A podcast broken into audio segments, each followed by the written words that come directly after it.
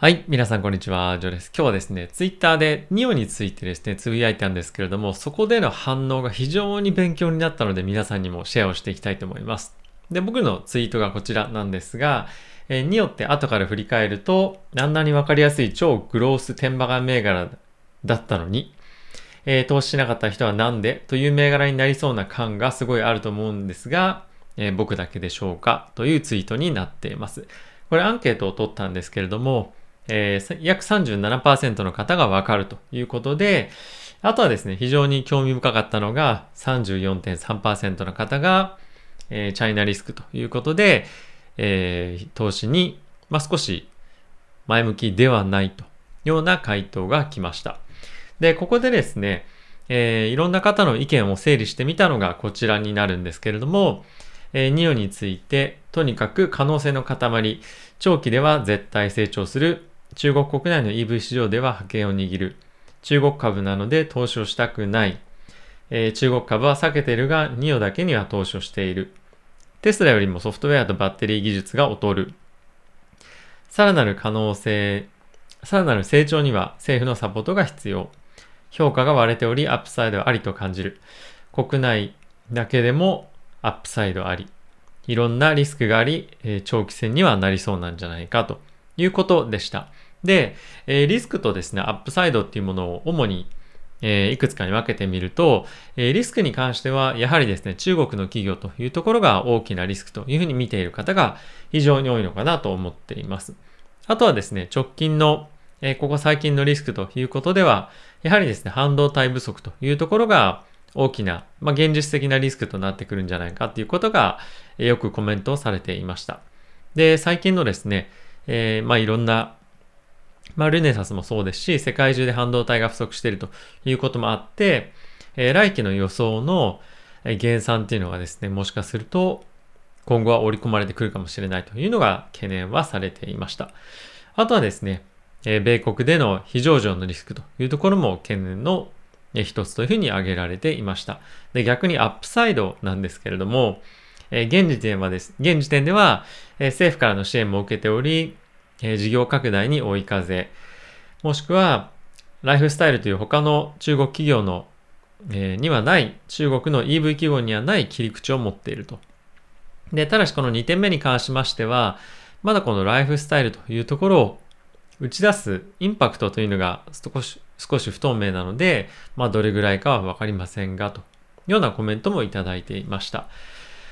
で、この2つ、アップサイドとダウンサイドを比較して思ったのが、えダウンサイドに関しては結構明確な理由が多いということが感じられました。中国ですとか半導体とか、今もう目に見えてるもの。で、アップサイドに関しては、えー、まだまだ正直ちょっとわからないっていうところが、え本音なんじゃないかなと思っています。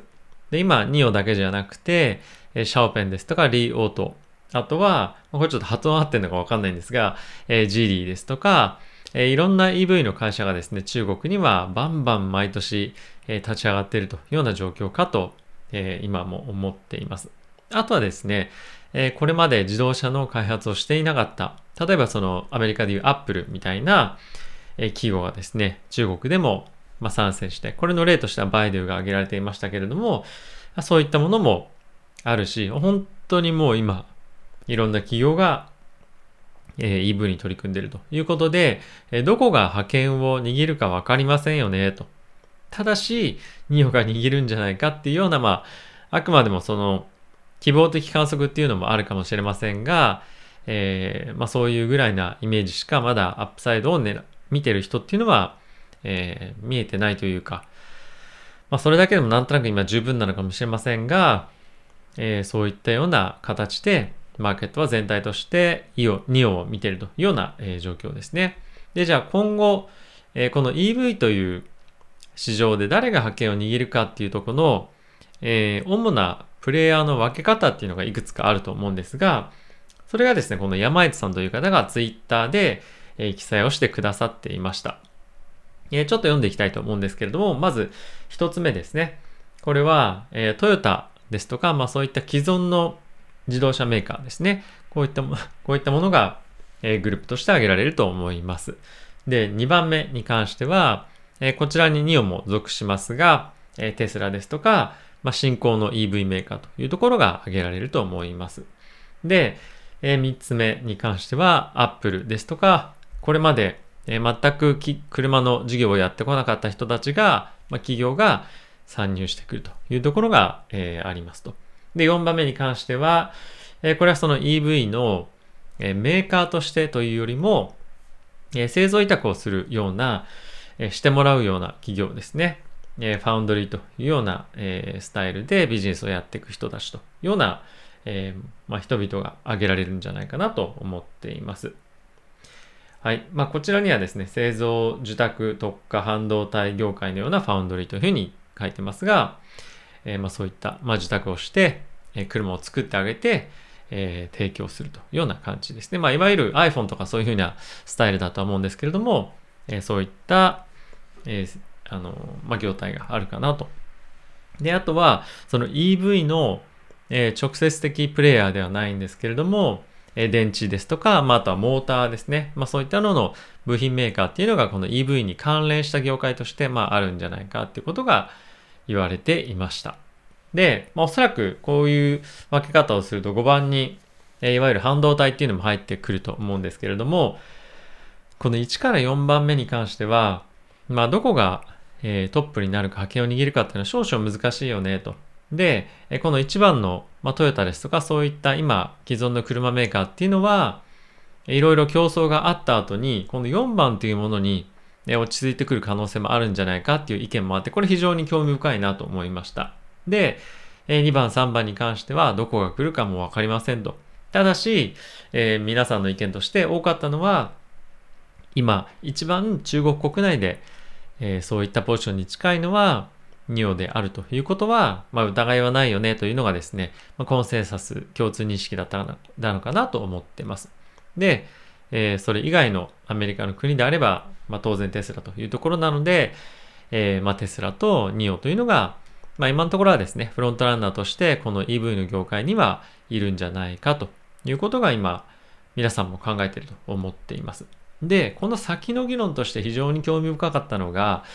じゃあ、本当に EV に投資するべきなのかどうかっていうところが、えー、まあ話として少しあったんですね。これどういうことかっていうと、じゃあ EV はこれだけ競争が激しいですと。じゃあどうすればいいんだっていうふうに考えたときに、えー、こういった EV の企業に対して、物をですね、提供する、いわゆる川上のビジネス、こちらの表というか、えー、ツイートの中で言うと5番ですね。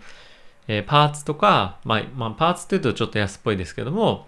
いわゆるこの EV を作るための部品ですよね。えー、半導体ですとか、電池、モーター関連を作っている業界っていうのに投資をすることが非常にいいんではないかというような意見もありました。でもちろんですね、この自動車に対しての、え、半導体提供している企業っていうのは、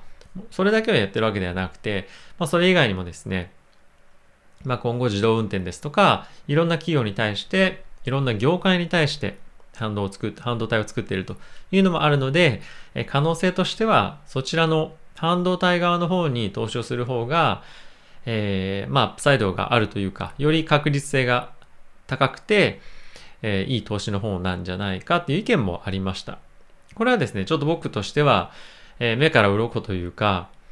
まあ、その EV を見るときに、まあ、EV でどこかっていうのをついつい見がちだとは思うんですが、まあ、いわゆる半導体に関して、えー、そこと絡めて投資をするかどうかっていうのを考えるのは非常に面白いなと思いました。で、半導体単体で見ていればもちろん、え、今後ですね、自動運転ですとか、まあ、いろんなビッグデータを使っていく中で、もしくは宇宙産業とかそういった本当に大きないろんな産業に広まっていく中で、え、可能性の塊というような、まあ分野だと思うんですけれども、じゃあその EV を投資するかどうかって考えたときに、でもそれよりも川上の部門である分野である、えー、半導体の方がいいんじゃないかっていうのはですね、ちょっと僕の、え、知識とか経験が足りなかったっていう面もあるとは思うんですが、え非常にいい学びと、えなって非常に感謝しています。えこれだけのですね、非常にたくさんの方が関わったツイートで、え別の方もですね、りょうさんという方がいらっしゃいまして、えこちらのようなツイートを、まあ、以前されておりまして、半導体に関連してですね、非常によくまとめてくださっているツイートもあるので、えー、ぜひ中身チェックしていただきたいんですが、え、今後はですね、その EV に投資をするのか、もしくは半導体なのか、もしくは両方なのかっていうのもあるとは思うんですけれども、え、そこの考え方っていうのは、この EV にとど、まらず、他の分野に対しても投資をする際に、非常に役立つ考え方なんじゃないかなとは思ったので、えぜひこれ皆さんにシェアをしたいなと思っています。で、こんなことも当然だよっていう方もですね、おそらくいらっしゃるかもしれませんが、まあ、ちょっと僕としては このニオについて、えー、ツイートして、まあ、ここまで議論が広がったっていうことも非常に驚きだったとともに、やはりですね、半導体っていうものをもう少し、まあ、非常にここ最近株価、まあ、低迷はしてなかったですけれども、なかなか特に NVIDIA に関しては、買収案件のこともあって動かなかった、動いてないんですよね。なので少し敬遠はしていたんですけれども、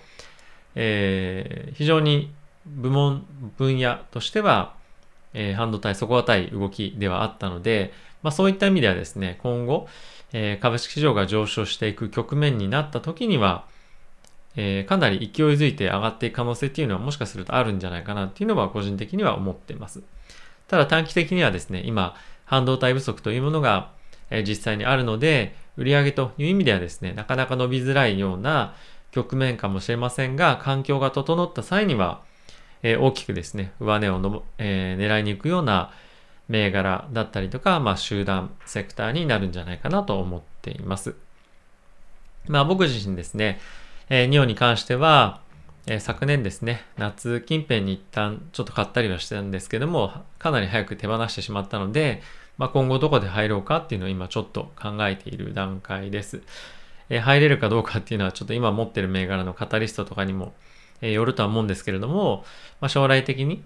え、どこかのタイミングでもう一度 EV 関連入りたいなっていうふうに思っているのと、また今回の議論でですね、半導体に関して非常に強く興味を持ったので、もう少し自分でも、え、調べてみてですね、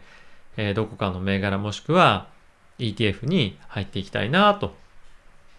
えー、今日はですね、ちょっと思いました。まだその具体的な時期とかっていうのは考えてはいませんけれども、え、非常にですね、半導体に関してはこの EV だけではなくて、先ほど申し上げたように、本当にいろんな分野で今後使われていって、この5年10年で急速に拡大する分野ということは、まあ、もう周知の事実だと思いますので、まあ、そこの中でどこの企業に、え、かけるのか、どの ETF を買うのかとかっていうのを考えるのは非常に、えー、ワクワクするなと思いました。はい。皆さん、えー、もしかすると、XO、ん ?SOXL とかですかね。こういった3倍レバレッジかかった ETF とかに投資されている方ももしかすると多いかもしれませんが、えー、ぜひですね、皆さん半導体に対してどういうふうに考えているのか、もしくは、え EV、NIO に対してどうお考えになっているのかっていうのをよかったらコメント欄に記載していただけると、えー、とてもありがたいです。えー、ぜひですね、今回、えー、僕こちらツイートをですね、概要欄の方に記載をしておきますし、あとはですね、今回ご紹介させていただいた方々の、え、プロフィールですとか、ツイートもですね、概要欄に、え、記載しておきますので、ぜひですね、チェックしていただければと思っています。え、本当に学びになる、え議論でしたので、皆さんとこうして共有させていただくことができて本当に嬉しいです。では、また次回の動画で、ポッドキャストで Voicy でお会いしましょう。さよなら。